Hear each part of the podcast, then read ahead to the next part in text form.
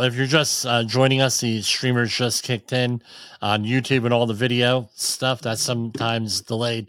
Uh, former uh, guest of this show, uh, Chris, Christopher Gervais, aka Gervaisi, uh, of Wildlife Conservation Film Festivals, passed away last Friday. Uh, I spoke to his mother at length, and I am going to be replaying his program uh, that, that, he was on. Again, it's from 2021, so uh, I don't think any of the links are uh, there.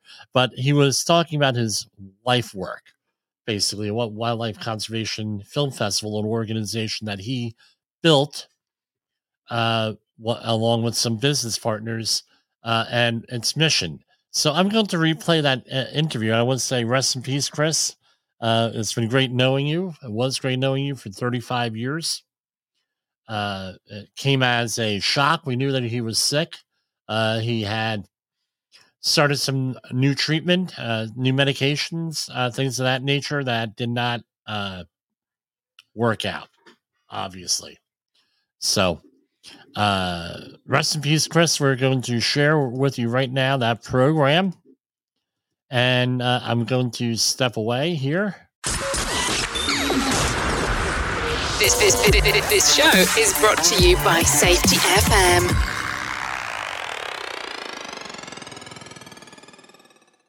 They watched the film of killing of whale sharks off their waters.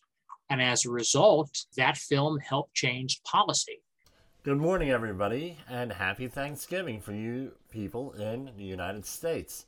We have a special program today.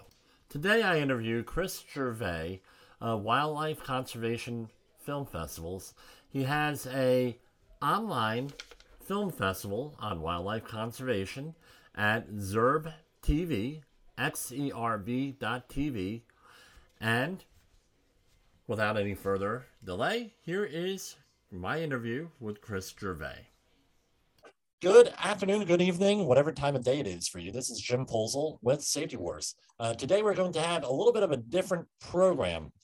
We're always concerned about industrial safety, safety for our homes, safety for our communities. Today we're going to be talking about safety in the environment, specifically endangered species and other wildlife. And I have on the other end of this Christopher Gervais, who, you know, for I'll disclose here, He's been my friend for about 30 years now. Is that right, Chris? Roughly? Yeah, that's about it, Jim. I guess since we were in kindergarten, right? yeah. Uh, we actually both attended, then it was Stockton State College in the Environmental Studies Department. Chris was, I was more of the geology type and natural resources type. Chris is more of the, I, I believe it would be fair, marine bio- biology, paleontology uh, end of things. Yeah, I mean, at the time at Stockton, I was environmental science and, and studied uh, vertebrate paleontology under Dr. Wood, and then uh, graduate school uh, went on to uh, marine science. But uh, that's a fair enough uh, assessment of my background. Right, and about 11 years ago, or has it been 10 years? I lost track of time. You started Wildlife Conservation Film Festival. basically, uh, and uh, I think everybody here knows my background. There's always a debate in college and the in graduate school specifically with you have a protected species, a protected ecosystem, and how do you, you know you feel good about that? But the argument was, well, you got to do more than feel good about it. You have to experience it. And a lot of the uh, ecosystems out there, well, most people will never get to, whether they're in Africa, South America, the Southern Sea, any or the Southern Ocean, as I was corrected by my son a couple weeks ago. All these places most people never go to.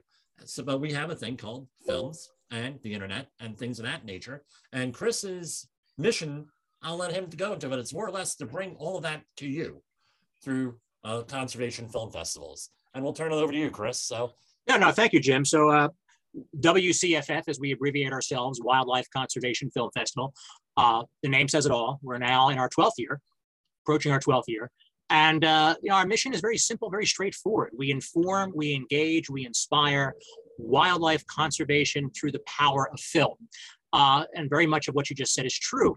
Not everyone can see a wombat or a whale in the wild, so we bring these, ecos- these ecosystems, these species to the people. And we do it uh, via several platforms. We have our flagship film festival in New York every October, which runs 10 days where people can come and attend uh, which you did yourself this year. And uh, there's over 100 films that are screened during that time. Uh, in a normal year, a non pandemic year, we have hundreds of filmmakers there from all across the globe where people can speak with, ask questions, and interact with.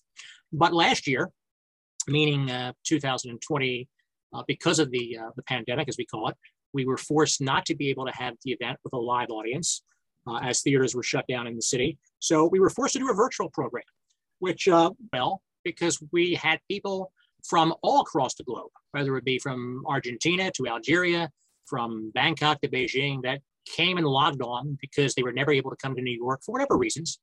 And uh, for 40 days, we screened, well, I think last year was 200 and some films.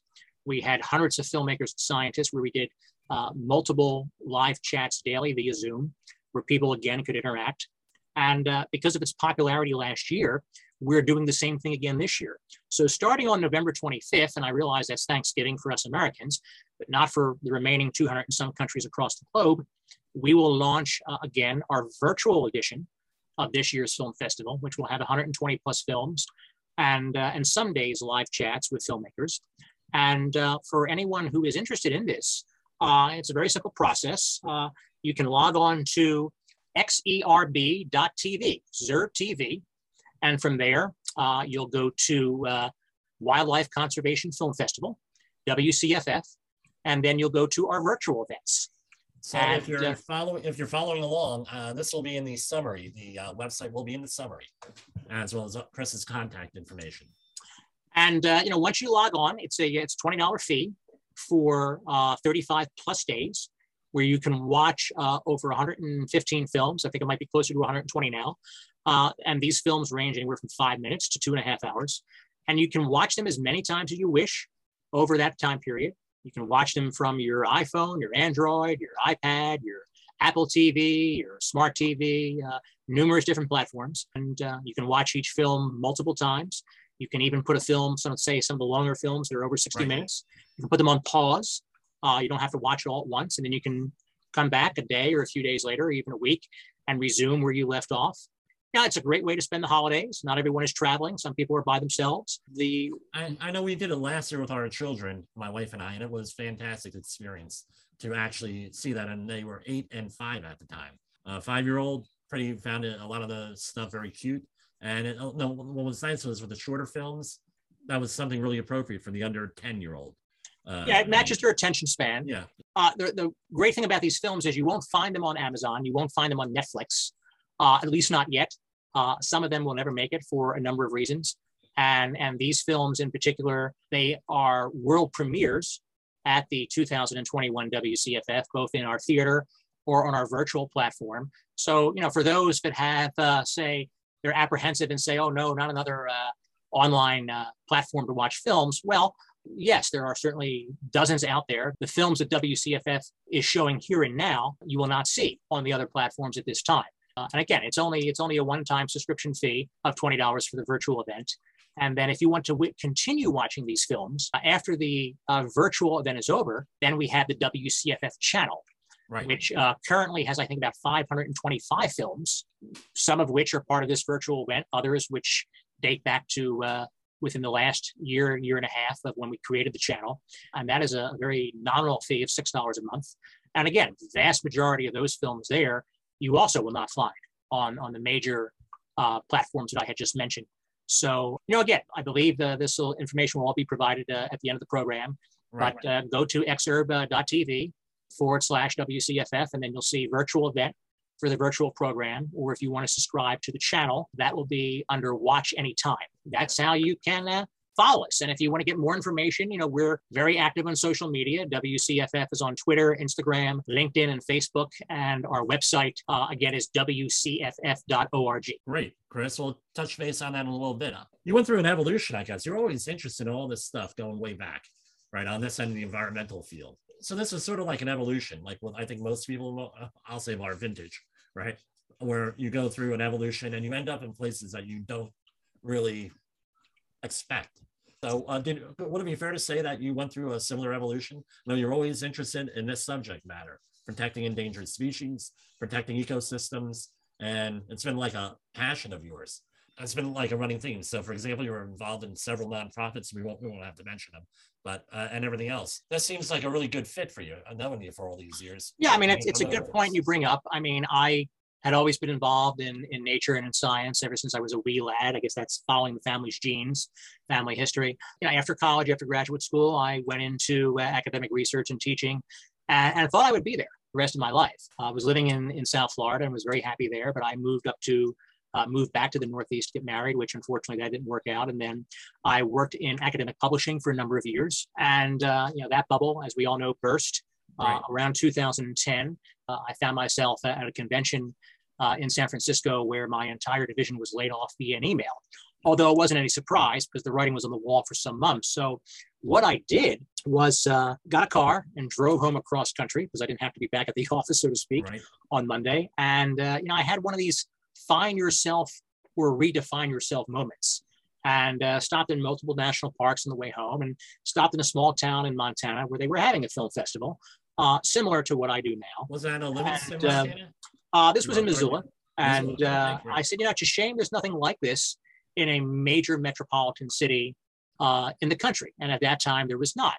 Uh, a lot of these environmental film festivals, which we are not an environmental film festival, we are more uh, defined uh, specifically our genre as a wildlife conservation film festival, uh, are, are generally much smaller, less populated towns. Uh, and here we come along and we decide, um, I guess this is May of 2010, that, uh, you know, at the time I was a member of a, um, of an organization in New York City and I had met with uh, several mentors, Dr. Sylvia Earle and the late Jim Fowler. And they said, you know, go for it. You're not doing anything at the moment. You're in between careers why don't you try and do this on your own? And uh, WCFF was then launched at that time.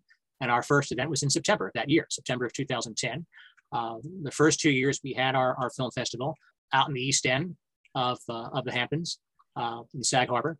And uh, know, smaller event, but over the years it's grown from one day to where now in our 12th year. And for the last few years, it's been a 10 day event with hundreds of films, hundreds of filmmakers, uh, thousands of attendees although this year was an exception. You know, our attendance was light. We didn't have international filmmakers this well, you've year. Had, uh, major, you've had major celebrities show up to these events. Uh, we have over the years. We've had a number of them. I won't mention their names because a lot of them, you know, they want their privacy respected. Uh, right. One shows up every year in a baseball hat and sunglasses, and and that's uh, that's how she wishes to attend the event. And uh, you know, she herself is a very strong wildlife conservationist, but uh, you know, she doesn't look at the doesn't want the spotlight or the limelight on her, you know, I, I respect her privacy. Where, I, I tell you what, uh, my wife and I finally got to one of your events, right? Where you well, everyone knows how my schedule is. Who listens? Uh, it was for my birthday, right? 51st birthday. She said, "Oh, let's go." No, and I said, "I tell you what, hon, you know what I like. You go and pick out the day." She picked out the day that was 100% appropriate to me. That was when there were two films on Yellowstone. Uh, another uh, film was on uh, the grasslands of in Canada, in uh, Western Canada and there was another film on Texas. And I thought, no, as you know, I'm very familiar with Yellowstone. I've been there. No, for the listeners here, I've been there. I did a project out in Mission Line, Montana, uh, outside of Yellowstone, about an hour and ten minutes outside of Yellowstone for one uh, fall, right from uh, end of the summer to the early winter. I've been to Yellowstone a number of times. I'm very familiar with it. It felt really good going and seeing all these places that I've already been. you know, and it, it's, like, it's, how, it's I, I, just about fell out of the chair, you know. It's very settling when you when you, yeah. you watch a film and you say, you know, I was there. I was in that very spot. And, and yeah, right. that's happened to me over the years. I think the series that you're mentioning was a, a themed series that we titled The American Old West. And yes. uh, the uh, two films in particular, one about Yellowstone was about grizzly bears, which was right. narrated by the Academy Award winner Jeff Bridges. And then we had multiple films this year narrated by Peter Coyote, uh, who uh, has done a remarkable job narrating uh, fantastic wildlife and natural history documentaries over his illustrious career, and uh, both of whom I have not had the pleasure of meeting, but I hope one day, Peter in particular, we can give a, an award to because, uh, oh, I think over the last 12 years, there's probably over a dozen and a half films that he has narrated that we've screened on wildlife. It seems to be his, his passion and, and he just has that voice. He has that incredible right. voice that you, you know, you narrow down your list to your short list of who you want as a narrator for your film, and um, and he always seems to come up as a producer saying, "Want Peter Coyote as a narrator of the film." And we've had we've had a number of uh, of uh, celebrities over the years narrate films uh, that we've screened. Uh, we've even had celebrities uh, star in, in some of the films. Right. a few years ago, we had William Shatner, Captain Kirk, uh, in, a, in a film about whale sharks. Right. Uh, and uh, that was a film that I always mention because that film in particular changed policy uh, when it was shown to the royal family in Thailand. And at the time, I was not even aware that Thailand had a royal family. They watched the film of killing of whale sharks off their waters. And as a result, that film helped change policy and led to the protection of whale sharks no longer being uh, hunted and killed off, uh, off Thailand's waters. Now, of course, we know that there's still illegal poaching and illegal commercial fishing, and that is something that will take uh, many more years to stop and control. But now there at least is protection in the books, and that protection is enforced.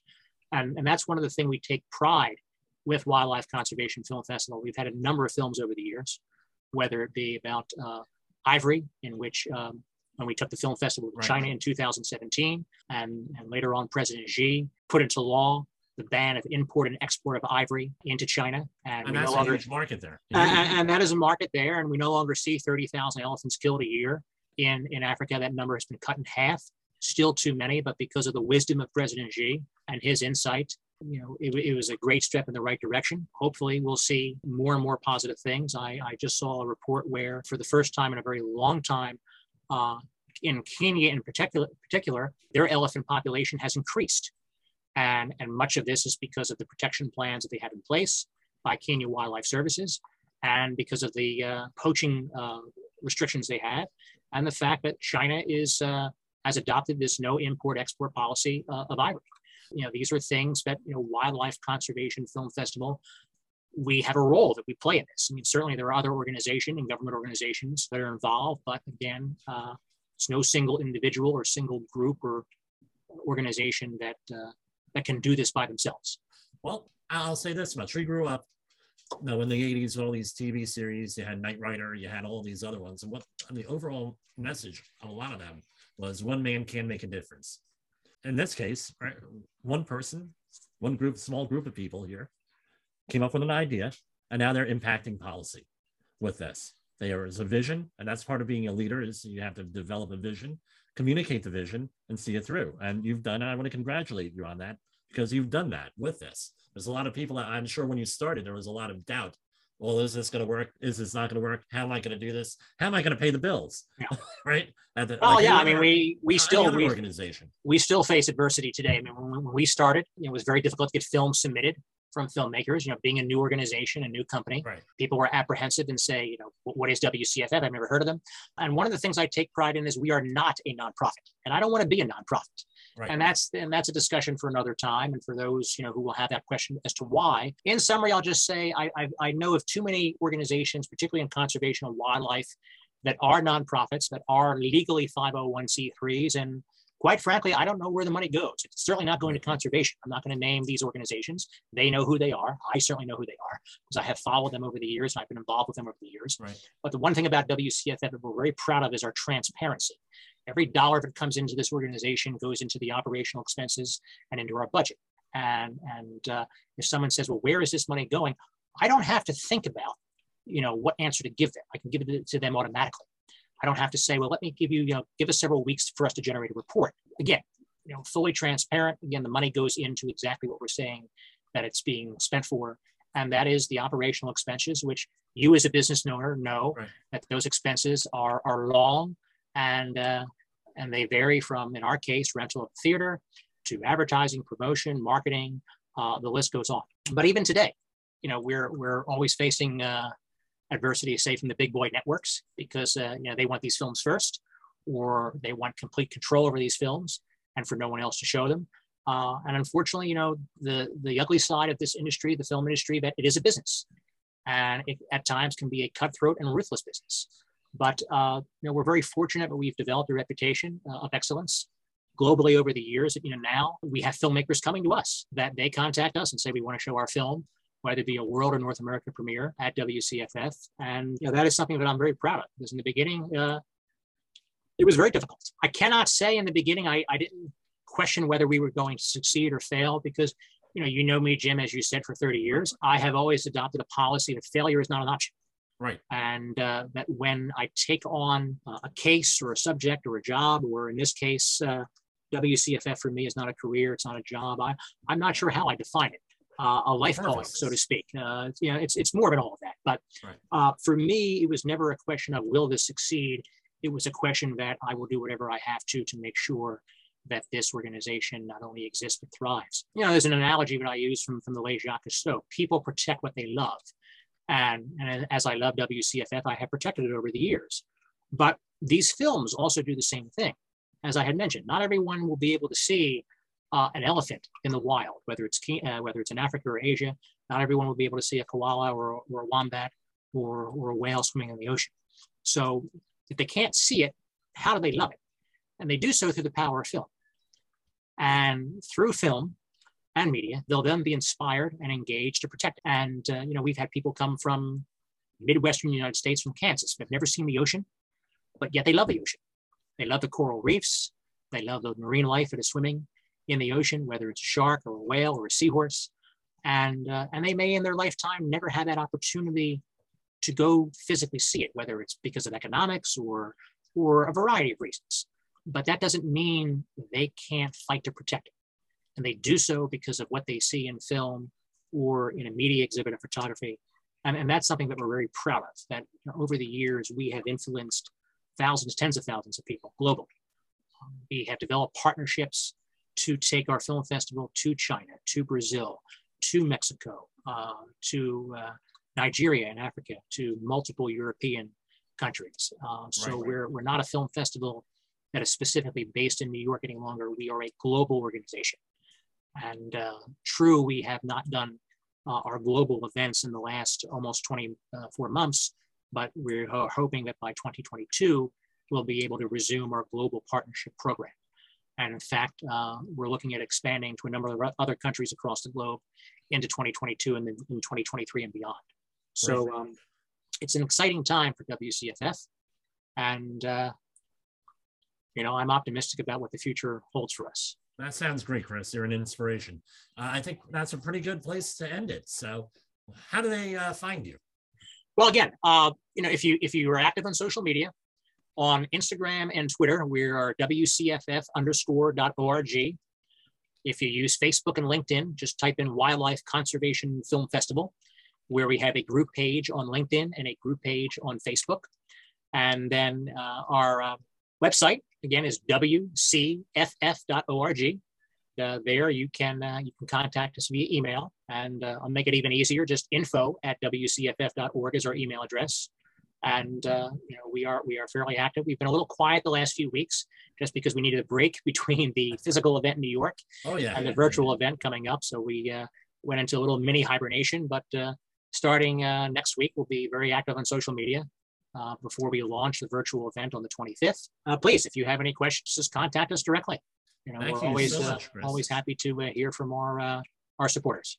All right. Thank you very much, Chris. And that's Chris Gervais from Wildlife Conservation Film Festival. Thank you for coming on to our podcast and tell you and telling us what's going on with you. And we're looking forward to future updates. Thank you, Jim. I appreciate your support, allowing us to participate tonight, and look forward to speaking with you again in the future. Great. Thanks a lot, Chris. The views and opinions expressed on this podcast are those of the host and its guest and do not necessarily reflect the official policy or position of the company. Examples of analysis discussed within this podcast are only examples. They should not be utilized in the real world as the only solution available, as they are based only on very limited and dated open source information. Assumptions made within this analysis are not reflective of the position of the company. No part of this podcast may be reproduced, stored in a retrieval system, or transmitted in any form or by any means, mechanical, electronic, recording, or otherwise, without prior written permission of the creator of the podcast, Jay Allen.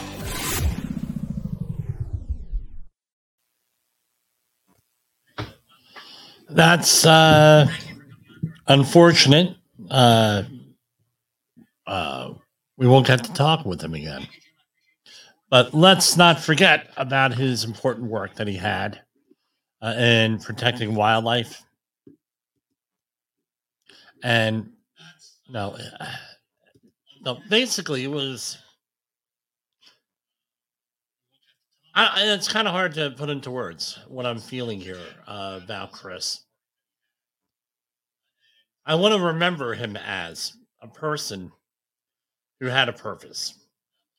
His purpose was wildlife, protecting endangered species, uh, protecting ecosystems, bring that to everybody. And, it, and it's still a very important thing. I think we learned during the last couple of years you have to be going out there and experiencing things.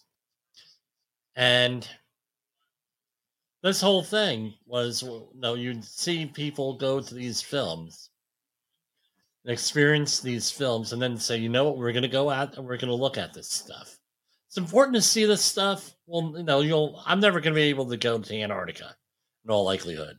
But to see something on film like that inspires me to go out and experience it myself. Maybe, no, I've always wanted to uh, do crazy things on video, uh, deal with wildlife, right? Documentary uh, documentaries and things of that nature. Not where my skill set lies, at least not yet. And uh, but I'm glad that we have people out there still doing that, taking uh, you know, continuing on this work with him. Um, the uh, if you go over Xerb TV, uh, they still have the list of all the films that were there. They are available on other platforms. Uh, I'll uh, try to, you know, in the future, uh, post uh, some other stuff. Uh, I know uh, uh, he was very active on Vimeo. Uh, if, uh, here, let's see. Bear with me. All right. Uh, okay, apparently a lot of this stuff was taken down uh, here. So he was, uh, no, here it is WCFF on uh, Vimeo. Uh, Vimeo.com. You go into WCFF and hold on. Uh, here it is. Uh, all different types of links to videos. Let me uh, share this. Uh, do a share screen. So this was his last uh, video upgraded uh, update uh, up here of advertisement for Kings of the North searching for the last ice bears.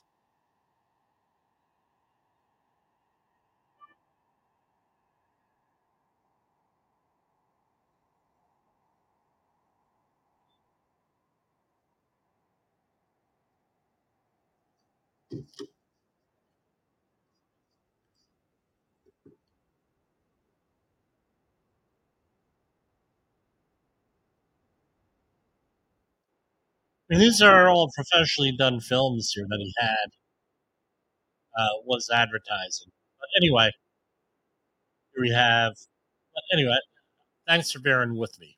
So we're going to take a brief uh, break here and uh, do some commercials. And we're just going to go and share a couple of news stories here, and we'll be back uh, tomorrow night, uh, February fifteenth, uh, and we'll go from there old, stale, and hackneyed? Is your safety trainer still preaching a warped version of behavior based safety? How about safety training that actually addresses your hazards in your workplaces and is not standardized baloney from 25 years ago?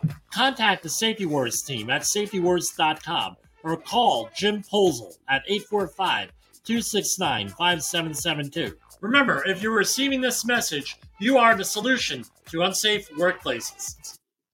All right, uh, some OSHA news uh, here. Uh, I don't believe we covered a lot of this stuff. So this is again, uh, everyone is innocent until proven guilty. Uh, a lot of these uh, citations are proposed citations, and they may be vacated or anything. No, any number of things may do that. Vacate them, reduce them, increase them. I've right today. I heard that they increased one. Well, I had a customer call up that, hey, you know, I went there and argued, and they said they're going to come in again. Blah, blah, blah, well, maybe you shouldn't yell at OSHA. Not usually a very successful strategy to yell at people. New Jersey contractors ongoing disregard for safety law laws leads to $1 million penalty after federal inspection finds workers exposed to full, full falls. Uh, the now this did not hit the major news networks, so I did not want to really go out there and share this. Uh, names, but this is out of Paterson, New Jersey.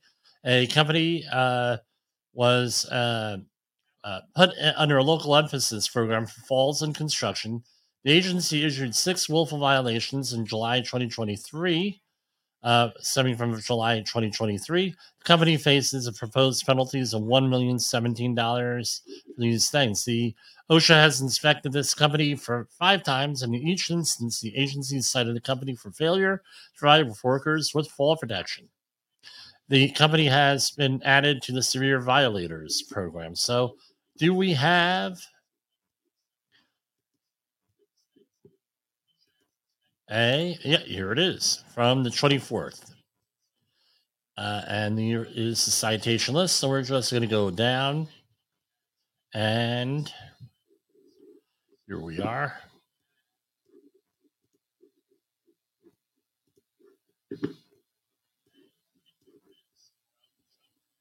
All right.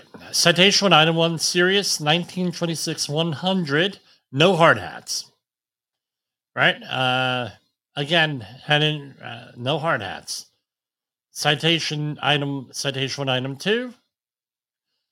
Working levels on scaffolds are not fully planked. Sixteen thousand one thirty one. Citation one item three. More scaffolding issues. Uh, and and this was scaffolding access. It looks like. Uh, the employee climbed the scaffold frame uh, to the lower roof. That was observed uh, last July, another 16,131. Citation one, item four. More scaffolding issues. Uh, again, no top rail, no personal fall, arrest systems, no guardrail system on the scaffold, the working level. 16,131. Citation two, item one, a willful and this was uh, the full amount, uh, 152,100. That was the full amount at the time of the violation. And this was no safety glasses. Really? No safety glasses. Got, gotta love it. Here we have citation to item two. This is the full amount. Uh, again, why one is at 152? That's not the full amount. Ay, ay, ay.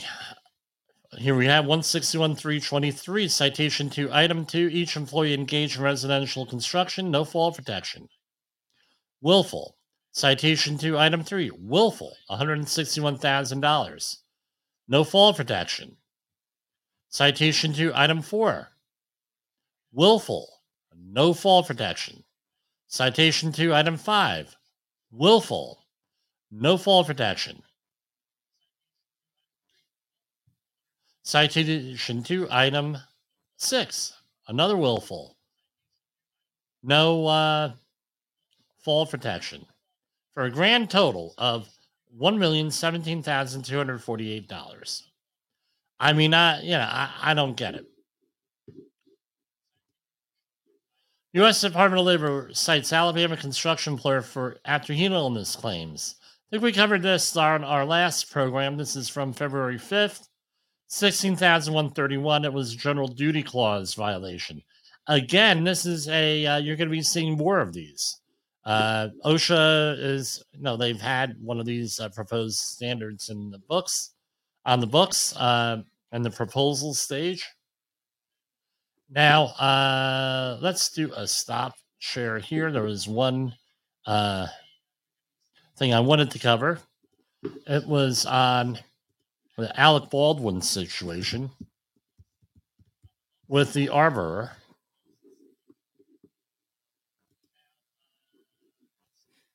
All right. Uh, all right. Here is from the AP. Uh, there was a rather extensive article from another website here. I'm not going to share with anybody here that. Uh, now, I will be covering this trial uh, for the over the next few weeks because the uh no i was always wondering you know what ha- you know why is this armorer being, you know who is what is her name? Gutierrez Reed right is her name. Hannah Gutierrez Reed. Unwittingly brought live rounds onto the set when she first began to work on the film. Uh she's uh, involuntary homicide. But now uh, the tragedy occurred, and this is from Special Prosecutor Kari Morrissey. Right, uh, the tragedy occurred due to a series of negligent acts, given that the live rounds were on set well before October twenty first, twenty twenty one.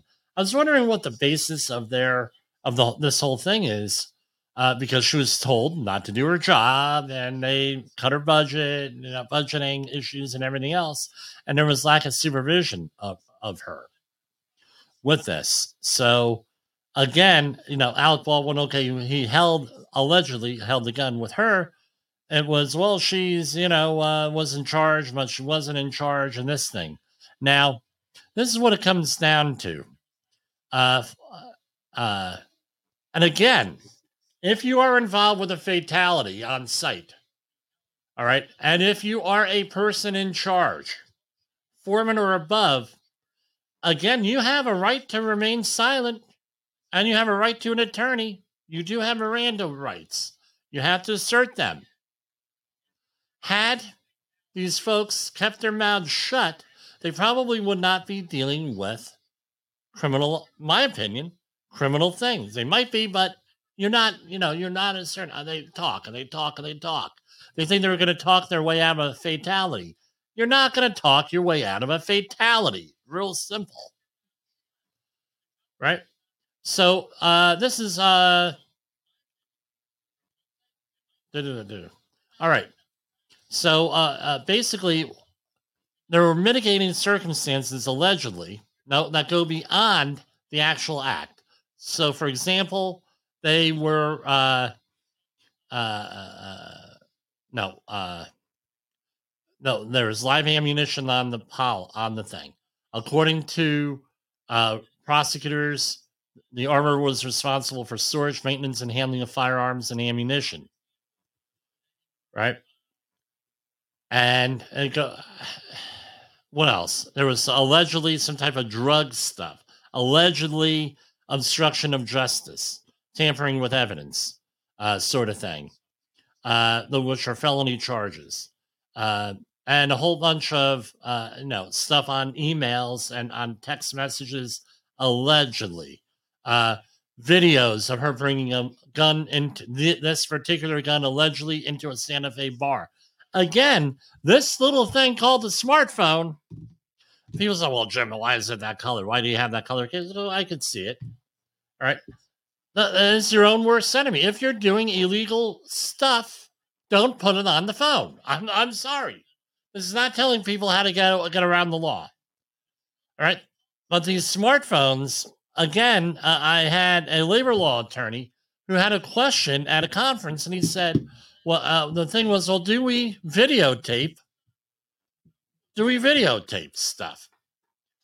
Uh, now on site. And he says, well, sometimes it works out for you, sometimes it doesn't. All right we had uh, I w- had a uh, client uh, call me up for a consultation. All right, so if you want to if you want to consult with me, you want to uh, talk with me for an hour, I we could do that for an hour. You don't have to hire me for the whole thing, but for an hour. So, for example, this week I have a client on uh, this uh, week who is coming in from overseas who wants to know uh, what this thing called OSHA is. So I'm consulting with that person for a week, for an hour. We do that sort of thing. But uh, what what anyway, this other guy he call he calls me up. Blah, blah, blah. I, we do a little investigating. Turns out that people uh, on site got out their smartphone. They wanted to do a TikTok video. Before you know it, they had a catastrophic situation occur. Why? Because they think that they were filming a TikTok video because, pardon me, there was they were micro influencers of some sort. Guess what? Same thing looks like happened here with this. Uh, with this, uh, and we'll see how this trial is. We're going to be going in and figuring things out. So that's all I have for tonight uh, on Safety Wars. Uh, we're, I don't know.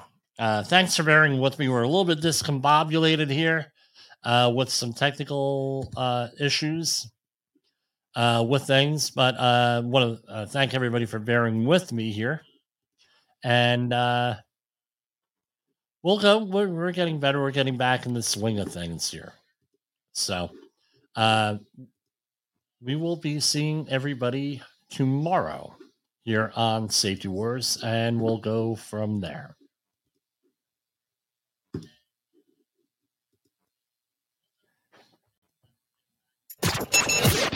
The views and opinions expressed on this podcast are those of the host and its guest and do not necessarily reflect the official policy or position of the company. Examples of analysis discussed within this podcast are only examples. They should not be utilized in the real world as the only solution available, as they are based only on very limited and dated open source information. Assumptions made within this analysis are not reflective of the position of the company. No part of this podcast may be reproduced, stored in a retrieval system, or transmitted in any form or by any means, mechanical, electronic, recording, or otherwise, without prior written permission of the creator of the podcast, Jay Allen.